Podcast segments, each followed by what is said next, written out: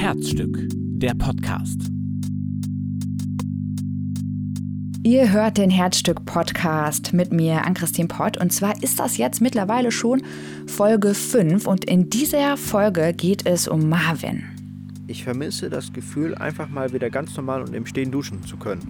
Duschen ist für mich mittlerweile so unglaublich anstrengend und so eine Qual, dass ich ja eigentlich gerade einfach nur wünsche, wieder mal normal duschen zu können. Warum ihm Duschen so schwer fällt, das hört ihr im Herzstück, also im Interviewteil des Podcasts, irgendwie in der Mitte. Und sonst gibt es wie immer auch noch einen Song und jetzt etwas aus der Wissenschaft. Wissensdurst. Wie lest ihr am liebsten? Sind das E-Books oder lest ihr lieber auf dem Handy oder tatsächlich gerne einfach eine Zeitschrift oder Bücher? Bei mir ist das so, ich lese unheimlich gerne Bücher und zwar nicht digital als E-Book, sondern wirklich auf Papier. Denn allein der Geruch, ne, den finde ich großartig. Ich liebe das, wenn ich ein Buch lese, zwischendurch an den Seiten zu riechen. Wie auch immer ihr das macht, ähm, Wissenschaftler der Uni Valencia haben herausgefunden, dass gedruckte Sachtexte besser in Erinnerung bleiben als in digitaler Form. Und zwar liegt das gerade bei Sachtexten daran, dass man sich da meistens ja ganz gut konzentrieren muss, sich vielleicht auch Stichpunkte macht oder äh, im Text rumkritzelt. Und wenn man diese Sachtexte aber am PC oder Handy liest, dann ist man eher abgelenkt durch Nachrichten zum Beispiel oder kann sich dann deswegen auch nicht mehr so gut an den Inhalt erinnern. Bei Romanen oder Kurzgeschichten gibt es da übrigens keine großen Unterschiede. Herzstück. Ich fahre heute zu Marvin. Marvin ist 18 Jahre alt, wohnt in Bielefeld und die Familie ist zurzeit auf einem Campingplatz im Urlaub und ich besuche die da und spreche mit Marvin über seine Erkrankung. Und zwar ist das MECFS, das chronische Erschöpfungssyndrom. Weltweit sind davon etwa 17 Millionen Menschen betroffen. Hier in Deutschland sind das geschätzt 240.000, sagt jedenfalls die Deutsche Gesellschaft für MECFS. Bisher sind die Ursachen der Erkrankung noch weitgehend unbekannt. Die Weltorganisation für Gesundheit stuft MECFS aber als neurologische Erkrankung ein. Die meisten Menschen, die davon betroffen sind, wissen das gar nicht, weil die Erkrankung so wenig erforscht ist. Und deshalb rede ich mit Marvin, damit ihr erfahrt, was das für eine Erkrankung ist und wie sich das für Betroffene anfühlt. Jetzt geht's los. So, also ich bin jetzt angekommen und sitze jetzt hier mit Marvin auf dem Campingplatz. Marvin, stell dich noch mal kurz vor, wie alt du bist und warum wir heute reden. Ja, wie gesagt, ich bin Marvin, ähm, ich bin 18 Jahre alt und ich habe die Krankheit MECFS. Genau, und jetzt erzähl noch mal genau, was das eigentlich ist, was das bedeutet. Im Grunde umfasst es extrem viel und hat sehr viele Facetten. Facetten. Deswegen kann man nicht ganz genau alles komplett beschreiben, aber ich gebe mal mein Bestes. Ähm, Im Grunde ist es eine Krankheit, die eine enorme Erschöpfung hervorruft. Ähm, das ist so bei jedem Patienten gleich und das Hauptsymptom. Das heißt, der Körper fühlt sich völlig ausgelaugt an, als ob man permanent Sport machen würde, obwohl man rein gar nichts macht. Die Muskeln fühlen sich an, als ob sie auseinanderreißen könnten. Also hast du dann auch so richtige Schmerzen? Ja, das habe ich auch. Also die Symptome sind bei vielen Leuten unterschiedlich.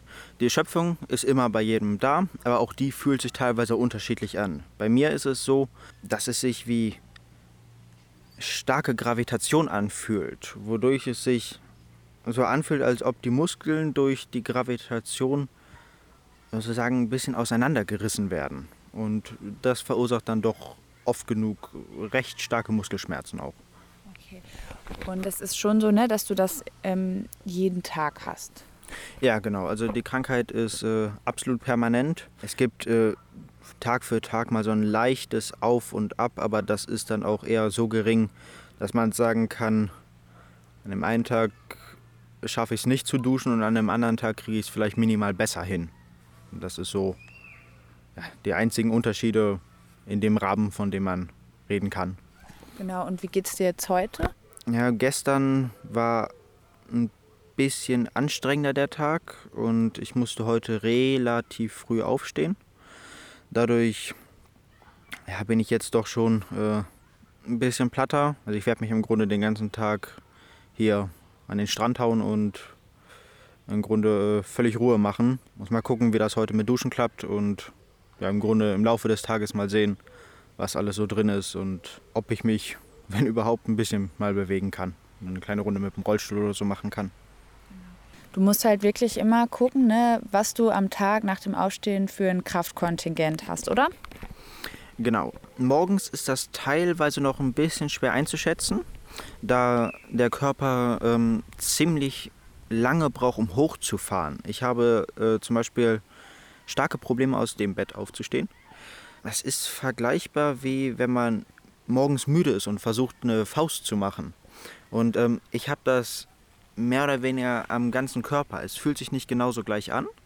Ich merke, die Muskeln tun weh, aber irgendwie fühlen sie sich völlig leer an und deswegen kann ich nicht aufstehen. Und je nach Tag und je nachdem, wie schlimm das ist, kann man schon so ein bisschen eventuell voraussagen, wie der Tag ungefähr werden wird. Ja, aber so ganz genau kann man das morgens noch nie sagen, da ich meistens bis vormittags oder so brauche, bis ich wirklich Zugang zu meiner ganzen und doch nicht so viel vorhandenen Kraft habe. Ich stelle mir jetzt die ganze Zeit so einen richtig krassen Muskelkater vor. Kann man das so ein bisschen von, vom Schmerzgefühl vergleichen? Nicht direkt. Muskelkater.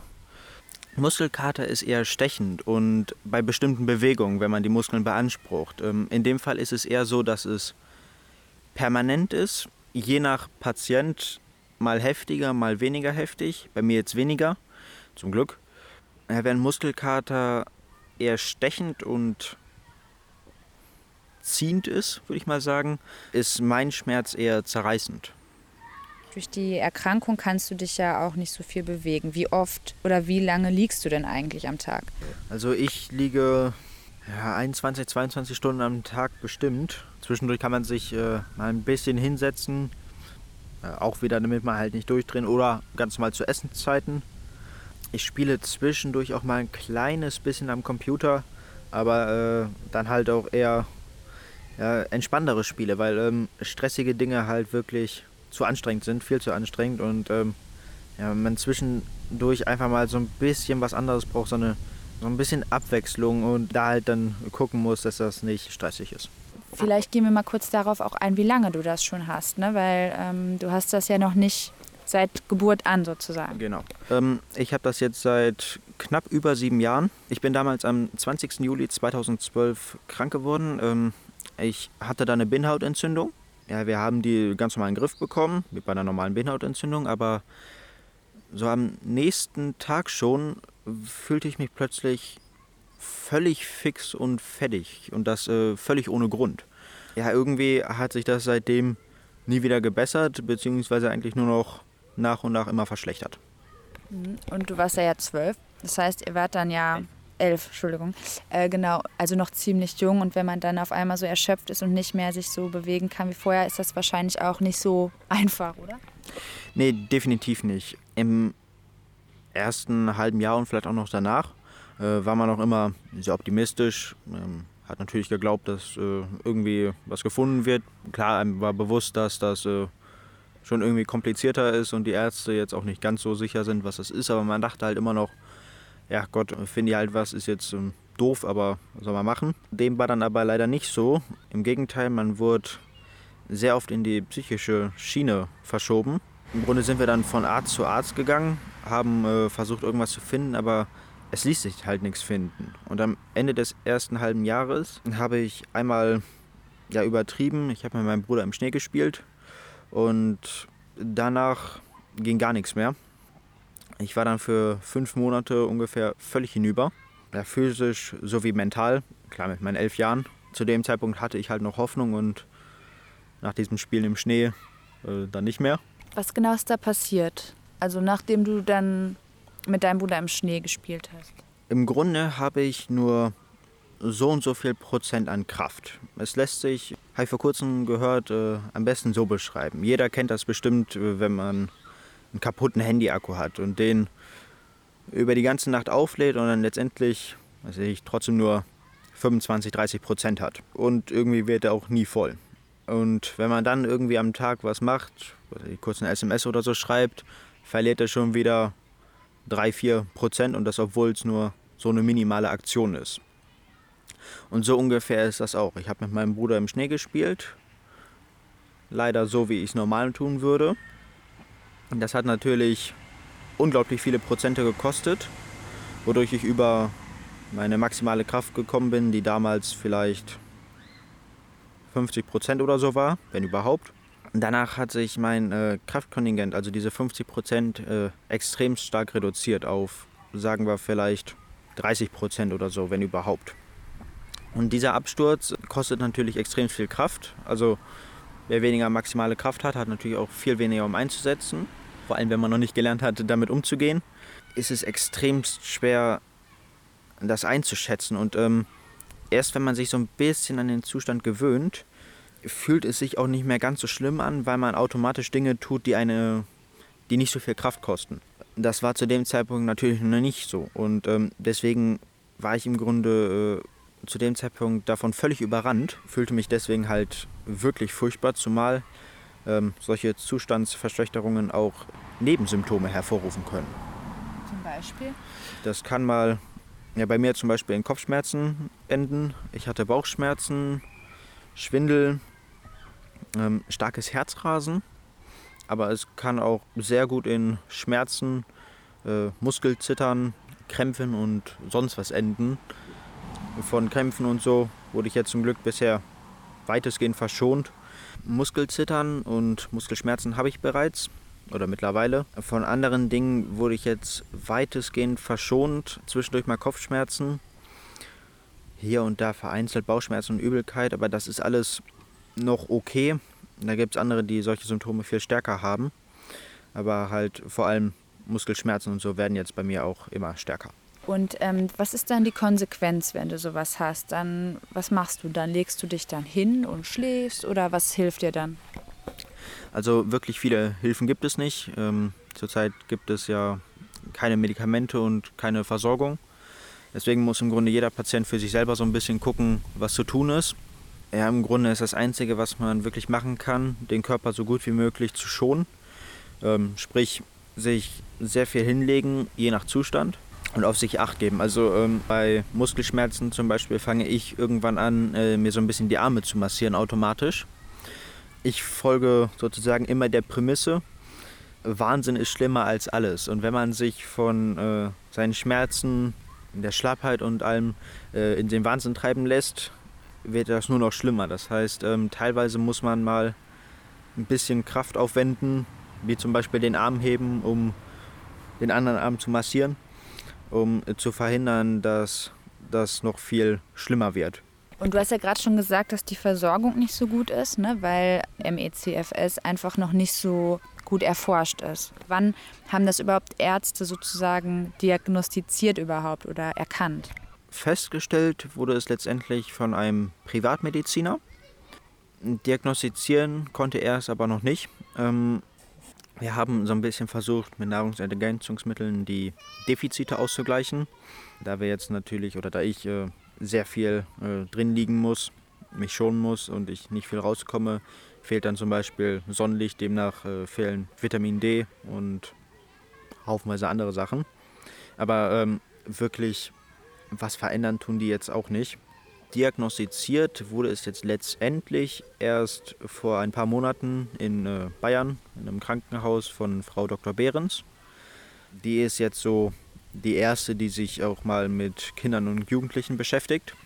Ja, Frau Behrens ist jetzt wirklich die erste, die auch äh, ländlich gucken möchte, vor allem halt nach Kindern und Jugendlichen und denen helfen möchte. Wird jetzt natürlich sehr überrannt, deswegen hatten wir da Glück, dass wir als eine der ersten da hinkamen und ja, haben jetzt zumindest erstmal eine feste Diagnose. Warum ist dir die Diagnose so wichtig?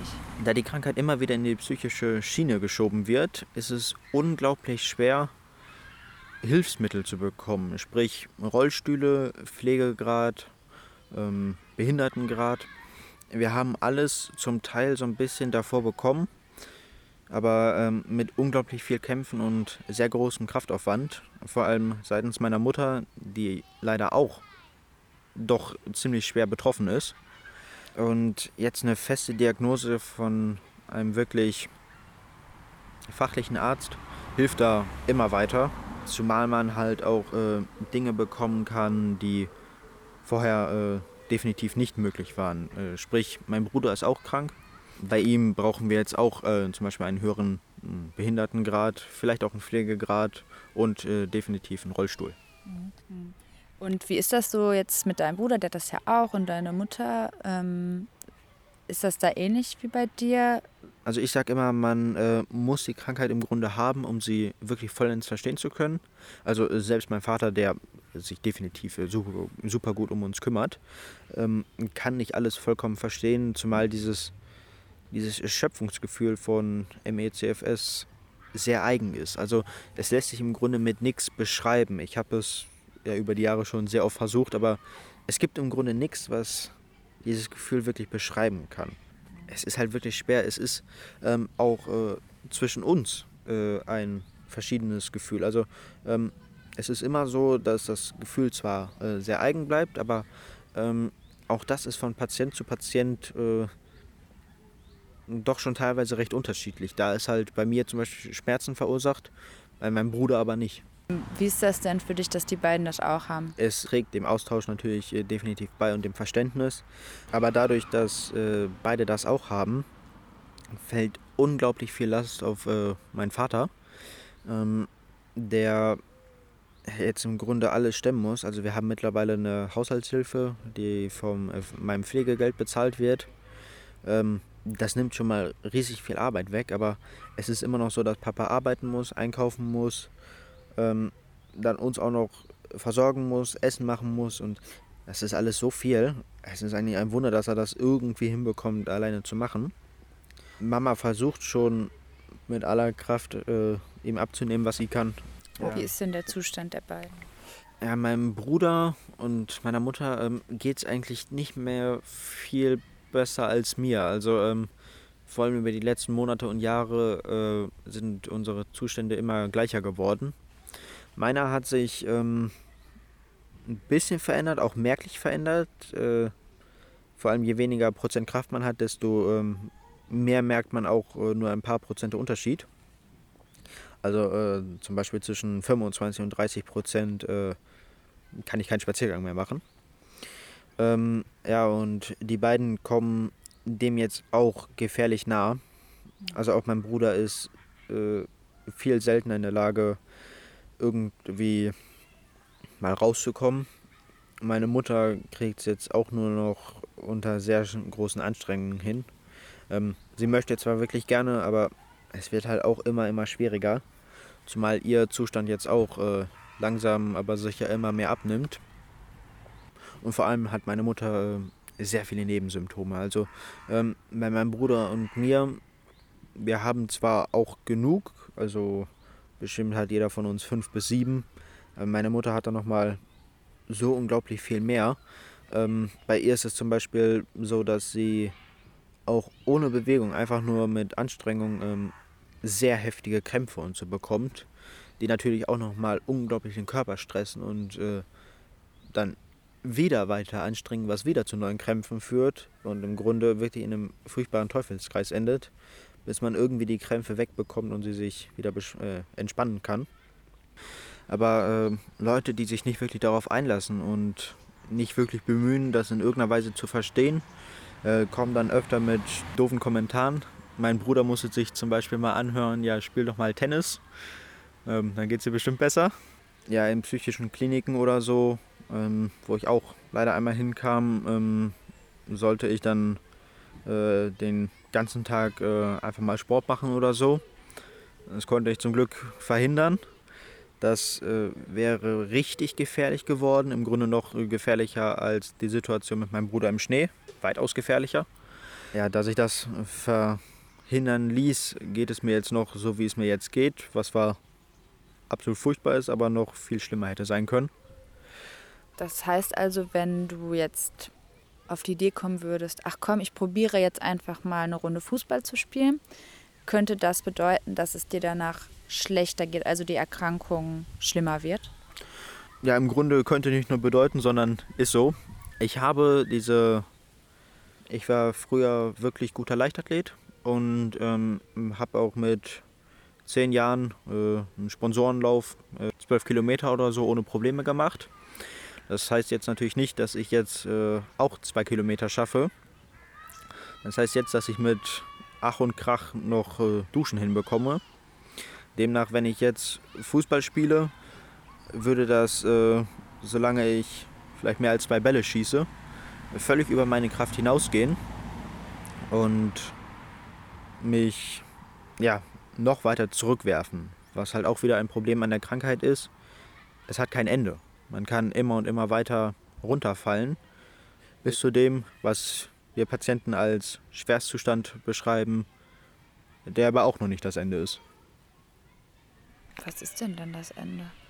Das Ende ist ein Zustand, der ich sage immer, der Zustand ist im Grunde äh, ein Zustand, der ohne Probleme mit dem Nahtodzustand, dem unbehandelten Nahtodzustand von Krebs mithalten kann und leider auch oft genug übertreffen kann. Im Grunde kann man sich rein theoretisch bewegen, nur ist der Körper so schlapp, dass man im Grunde eine Ganzkörperlähmung hat mit ungeheuren Schmerzen. Man kann absolut keine Reize mehr abhaben. Das heißt, das fängt mit ja, für die leichtere Reize wie Berühren an, aber geht auch so weit, dass selbst leise Stimmen oder auch Sonnenlicht zu anstrengend werden.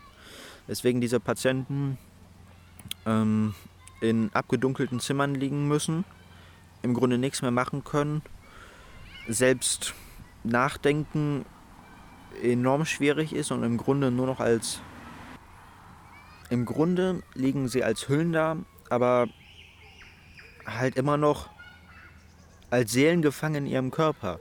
Ähm, Im Grunde sind sie natürlich ganz normale Menschen, die sich auch nichts sehnlicher wünschen, als wieder gesund zu werden und wieder normal leben zu können, beziehungsweise alleine schon, sie würden alles dafür geben, um auch nur in die Nähe meines Zustands zu kommen. Aber das geht nicht ohne Behandlung. Diese Patienten und im Grunde auch ich schon ähm, müssen einfach sind gezwungen, äh, die Zeit zu überdauern, bis irgendwie mal Hilfe möglich ist. Und wann das ist, ist bisher in keinster Weise zu sagen. Das ist ja einfach nur schrecklich. Also im Grunde kannst du nur warten, oder? Genau. Ja, ich habe über die Jahre gelernt, dass sich der Zustand so eigentlich so gut wie gar nicht verbessern kann. Es war immer so, dass der Zustand gleich geblieben ist, sich verschlechtert hat, dann ein bisschen hin und her eingependelt hat, dann wieder verschlechtert. Und es gab im Grunde in diesen ganzen sieben Jahren nie einen Moment, in dem man wirklich sagen kann, es ist merklich besser geworden. Nach diesen fünf Monaten ist es mir ein, bisschen besser gegangen, aber das lag auch daran, dass ich mit meinen elf Jahren mental völlig hinüber war. Was natürlich dann auch eine Rolle spielt. Ähm, aber ja, über die Zeit ist es eigentlich nie wirklich besser geworden und wird auch für andere Patienten nicht besser werden. Was hat denn jetzt zum Beispiel die Ärztin zu dir gesagt? Ähm, was, vielleicht hatte sie irgendeinen Tipp oder so, der dir nochmal geholfen hat oder irgendeine Neuigkeit für dich, die gut war? Hm, wirklich äh, Tipps konnte sie uns jetzt nicht geben. Zumindest nichts, was wir nicht äh, bereits versuchen wussten. Wir versuchen jetzt nochmal äh, ein paar Nahrungsergänzungsmittel zu regulieren. Wir haben auch noch ein paar Behandlungsmöglichkeiten offen. Wir haben jetzt zum Beispiel vor kurzem mit Physiotherapie angefangen. Ähm, ich kriege das äh, als Hausbesuch, da ich es einfach nicht dahin schaffe. Durch das ganze Liegen bin ich mittlerweile so unglaublich verspannt, dass ich äh, ja, sehr starke Nacken- und auch Kopfschmerzen bekomme, halt Verspannungsschmerzen. Und ich selbst da nichts mehr gegen tun kann. Deswegen habe ich dann auf eigenen Wunsch ihn gefragt, ob das machbar ist. Und da sagt Frau Behrens auch, äh, dass wir das auf jeden Fall weitermachen sollen, da das halt natürlich auch wichtig ist und die ganze Zeit liegen natürlich auch definitiv Probleme mit sich zieht. Klar, aber tut dir das dann nicht auch weh? Oder ähm, ist das für dich nicht auch dann eine krasse Anstrengung, wenn du Physiotherapie machst? Ähm, ich habe das mit meinem Therapeuten besprochen. Er kannte die Krankheit jetzt vorher nicht, aber äh, wir konnten das insoweit besprechen und er hat es auch äh, so gut verstanden, dass er sich bewusst ist, wie anstrengend das sein kann. Ähm, wir machen es jetzt eher so, dass wir versuchen, die Muskeln zu entspannen und ein bisschen äh, Kraft von Rücken, vom Rücken nehmen und mehr auf die Oberarme packen. Das sorgt dafür, dass ich teilweise jetzt Schmerzen in den Oberarm habe, ich aber äh, deutlich weniger Schwierigkeiten habe, mich beim Gehen und Stehen äh, gerade zu halten oder auch äh, allein schon beim Sitzen. Mhm. Ich hatte früher sehr oft das Problem, dass unter Anstrengung mir der Kopf sozusagen von den Schultern gerollt ist und äh, ich einfach keine Kraft mehr hatte, äh, meinen Hals in irgendeiner Weise zu halten. Das ist jetzt zwar ab und zu auch nochmal so, je nachdem, wie schlecht es mir gerade geht, aber es ist durch die Physiotherapie deutlich weniger geworden. Also die hat wirklich geholfen. Ich würde jetzt noch mal gern so ein bisschen darauf hinaus, wie so dein Alltag aussieht. Ja, ich muss morgens relativ spät aufstehen, also zwischen 9 und 10, da ähm, viele Patienten und ich auch das Problem haben, dass wir abends nicht sehr gut runterfahren können und deswegen noch sehr lange wach sind. Also es kann für mich gut passieren, dass ich auch mal bis eins wach bin und auch wenn ich schlapp bin, ich einfach nicht müde werde. Zwischen 9 und 10 wache ich auf und äh, wie ich äh, ja bereits gesagt habe, habe ich äh, riesige Probleme aufzustehen.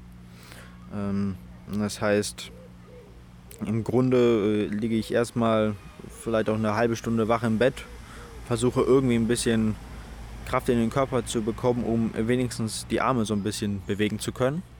Die Muskeln fühlen sich sehr leer an. Ähm, und irgendwie kriegt man es nicht hin, irgendwie auch nur ein bisschen Kraft vor allem in den Rücken zu packen. Ähm, ich habe schon äh, relativ große Probleme damit, meine Arme zu bewegen, aber sich hinsetzen ist unglaublich schwer und aufzustehen ist im Grunde so gut wie unmöglich. Ähm, deswegen melde ich mich morgens erstmal telefonisch bei meinen Eltern, sage, dass ich wach bin und äh, muss dann auch in bestimmt 95 Prozent der Fällen ähm, erstmal im Bett frühstücken. Ist denn Essen für dich auch anstrengend? Ähm, ja, meistens schon. Also es hängt immer so ein bisschen davon ab, was für Möglichkeiten ich beim Essen habe. Also ähm, der Stuhl zum Beispiel ist für mich unglaublich wichtig. Ich habe riesige Probleme auf Stühlen ohne Armlehnen zu sitzen. Frühstück, äh, Frühstück muss ich, äh, wie gesagt, im Bett. Da kann ich die Arme immer noch auf dem Kissen oder so ablegen. Aber Mittag- und Abendessen mache ich meistens ähm, im Esszimmer.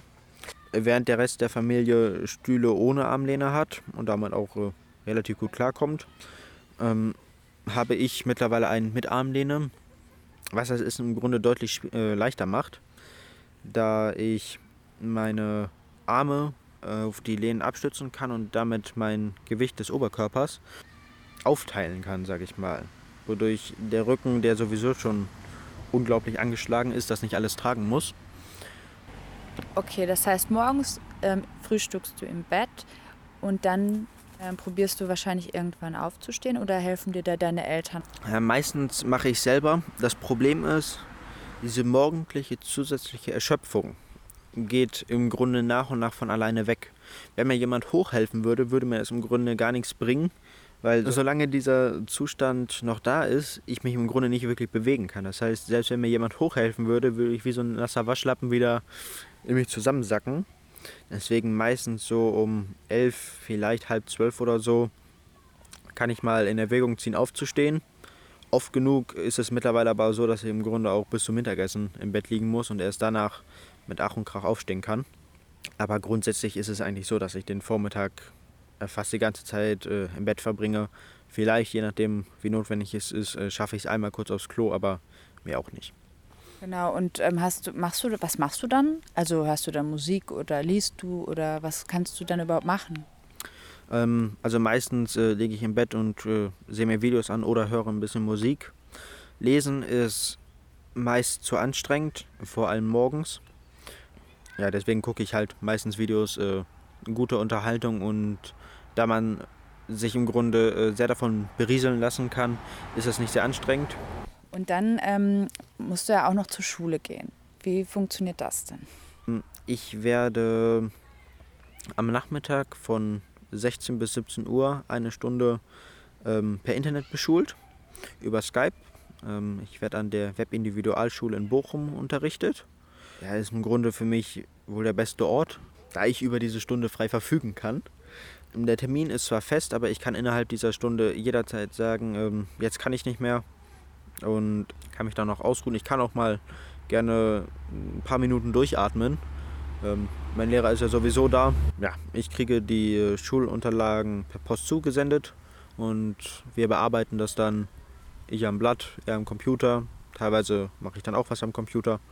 Und ja, im Grunde ist das halt äh, wirklich für ideal für Patienten wie mich, da wir ohne wirklichen Kraftaufwand zumindest ein bisschen Unterricht machen können.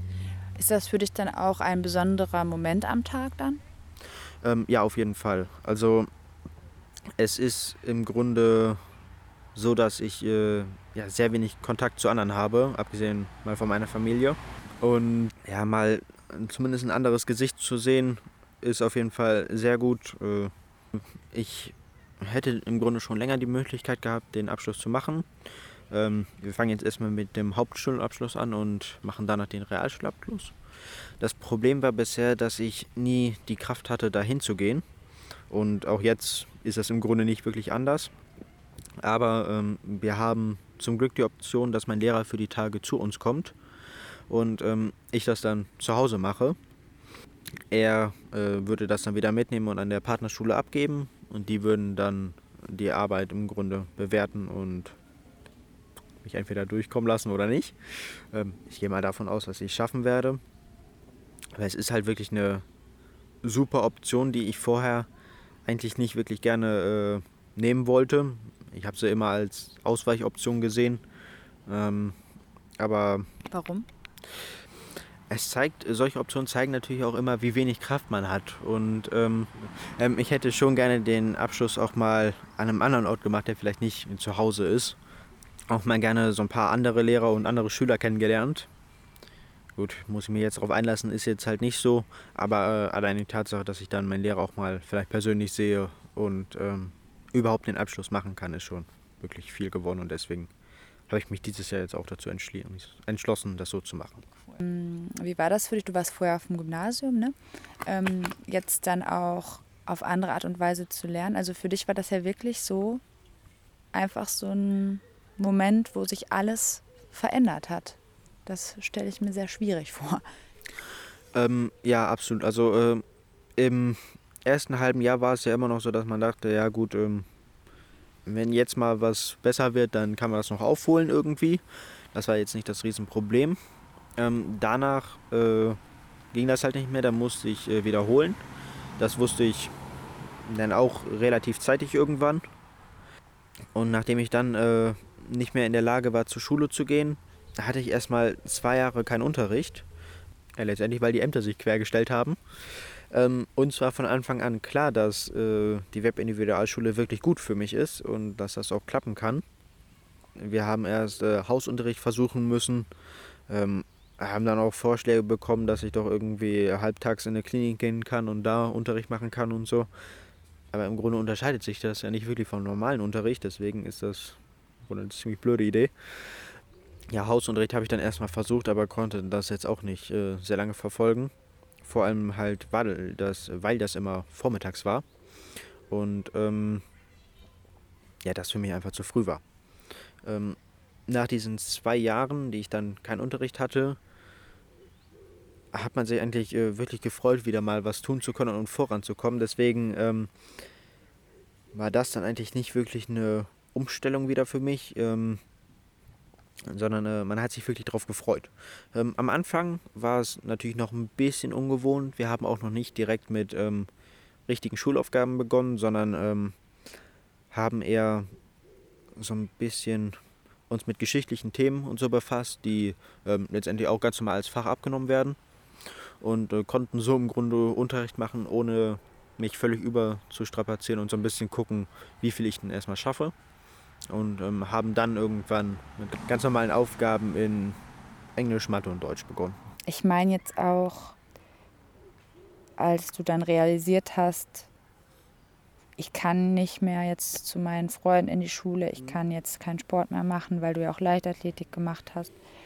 Ähm, wie bist du da drüber weggekommen? Ich glaube, es ist nicht so, dass man das mit einem Moment realisiert oder damit völlig überrannt wird. Es äh, ist so nach und nach, dass ähm, also nach und nach stirbt die Hoffnung irgendwie. ich weiß nicht, wie ich das anders sagen soll. Aber im Grunde ist es so. Ja. Irgendwann muss man es einfach akzeptieren. Ähm, es ist aber auch so, dass man sich nicht wirklich darüber aufregen kann, weil man einfach dafür nicht die Kraft hat. Ich glaube, das ist auch einer der größten Gründe, warum ich äh, bis zum jetzigen Zeitpunkt immer noch äh, sehr ruhig darüber bin. Ähm, mittlerweile komme ich damit auch äh, deutlich besser klar als am Anfang. Ähm, aber ich habe nie wirklich äh, enorm drunter gelitten. Die Zeit, in der ich die Klasse wiederholen musste, das war wohl äh, wirklich die härteste, weil ich da dann halt äh, wirklich ähm, sehr viele Freunde nicht mehr gesehen habe und auch ja, ein ein großer Bestandteil meines Lebens wirklich dann weggebrochen ist. Ähm, die neue Klasse hat mich wirklich äh, toll aufgenommen und, und sind auch super miteinander klargekommen, aber ja, man vermisst natürlich trotzdem seine alte Klasse. Und auch in der Klasse habe ich jetzt neue Freunde gefunden, aber, aber auch in der Klasse bin ich letztendlich nicht lange gewesen, da äh, die Klasse auf Klassenfahrt gegangen ist und ähm, ich für einen Tag mitgegangen äh, bin, um die Leute mal so ein bisschen kennenzulernen. Ähm, auf äh, ja, Drängen der Klassenlehrer so ein bisschen ähm, habe ich mich letztendlich darauf eingelassen. Oder wir, meine Familie halt auch. Ähm, das war nur blöderweise eine wirklich schlechte Idee. Ähm, ich habe mich auch an dem Tag wieder völlig übernommen und war seitdem im Grunde nicht mehr wirklich in der Lage oder gar nicht mehr in der Lage zur Schule zu gehen. Davor habe ich noch die Hauptfächer mehr oder weniger mitgemacht. Also ich war zwei bis vier Schulstunden in der Schule, je nachdem, was an dem Tag war. Aber danach war ja zwei Jahre nichts mehr möglich. Was ist denn mit anderen Freunden oder so? Kommen die manchmal zu Besuch oder wie machst oder ist das auch zu anstrengend? Ähm, ich habe über die Zeit äh, sehr viele Freunde verloren, vor allem in der Anfangsphase.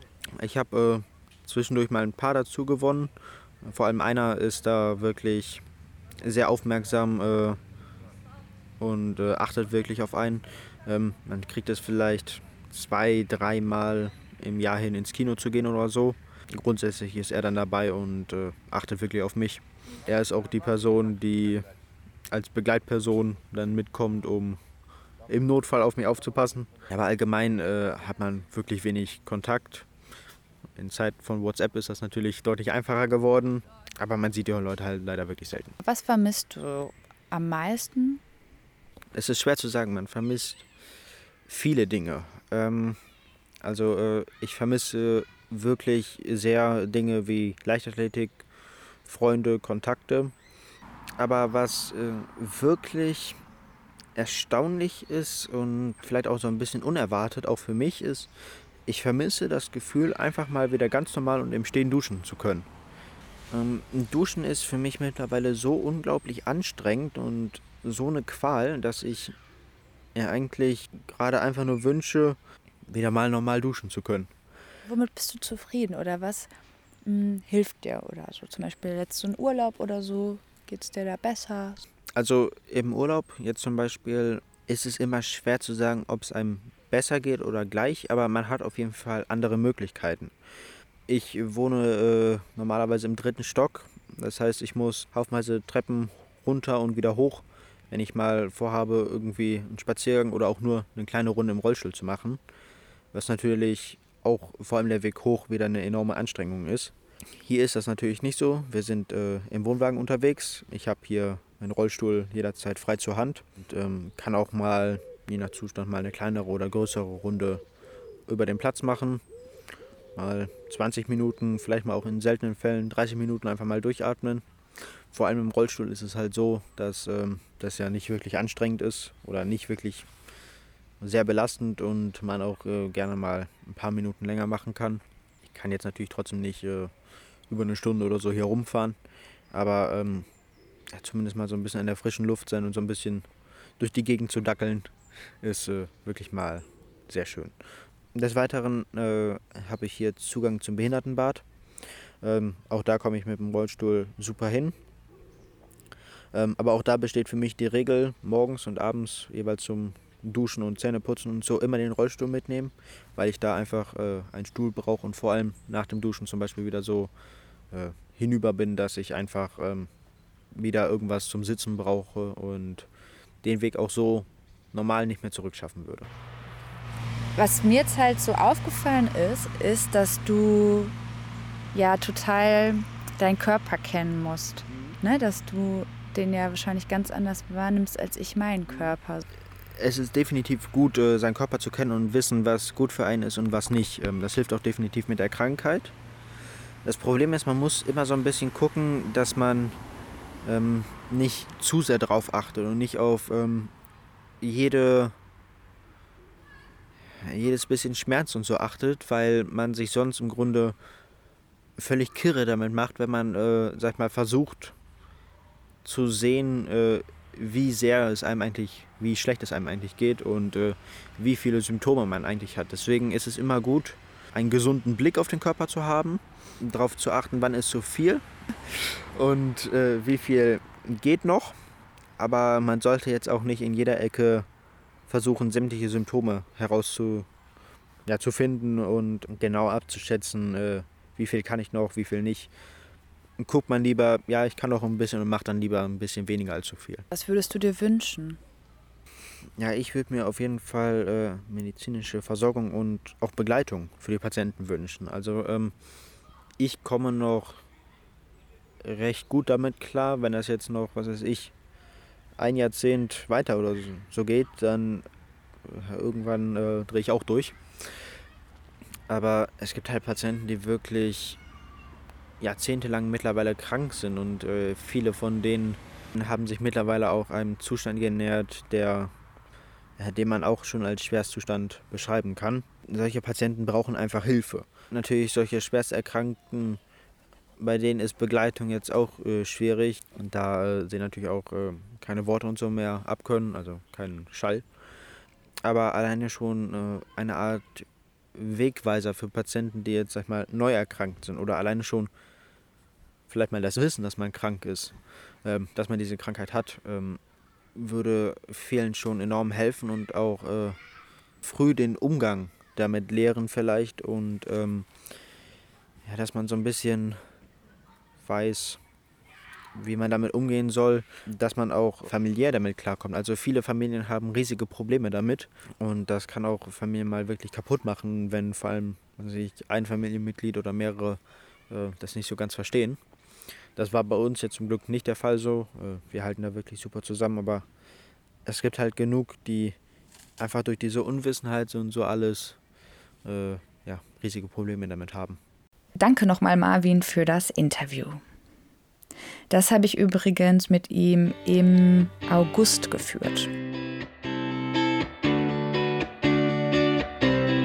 Ohrwurm. Es gibt so Bands, die sind ja dann irgendwie total maßgeblich oder wichtig für den späteren Musikgeschmack, ne? Oder prägen einfach den Musikgeschmack in der Jugend total und dann kommt man wegen der Band auf andere Bands, die ungefähr dieselbe Musikrichtung sind. Und bei mir war das definitiv Get Free von The Wines. Das muss irgendwie 2002 gewesen sein. Da ist nämlich das Debütalbum Highly Evolved äh, rausgekommen. Ich war da, glaube ich, so 14 oder 15 Jahre alt, ja. Und ich weiß noch genau, dass ich da spät abends noch ähm, Musik, äh, Musikfernsehen geguckt habe. Und zwar Viva 2 für alle, die sich noch erinnern. Ich vermisse das Musikfernsehen und Viva 2 ja tatsächlich auch ein bisschen. Aber da habe ich jedenfalls äh, das äh, Video zu Get Free von The Wines gesehen. Und dieses Video ist an sich eigentlich überhaupt gar nicht so spektakulär. Die Band steht eigentlich nur vor so großen Lichtwänden und spielen dann eben diesen Song.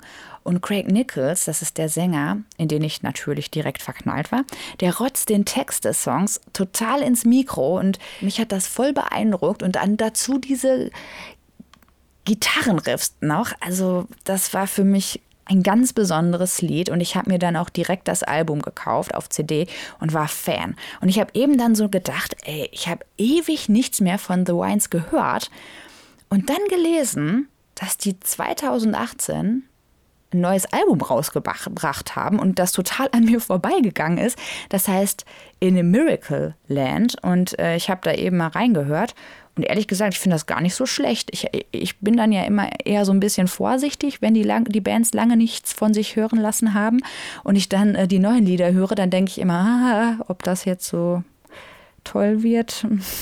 Aber tatsächlich hören die sich an wie früher. Viele finden das ja dann blöd, wenn sich Bands nicht entwickeln, aber ich finde das manchmal gar nicht so schlecht. Also The Wines sind sich treu geblieben, sage ich mal. Hört euch, hört euch das gerne mal an. Also natürlich vor allem Get Free, ne? das ist ja der Ohrwurm, aber ihr könnt natürlich auch gerne mal in die anderen Lieder reinhören. Das war Folge 5 des Herzstück Podcasts. Ich bin Ann-Christine Pott und freue mich, wenn ihr weiterhin zuhört. Herzstück, der Podcast.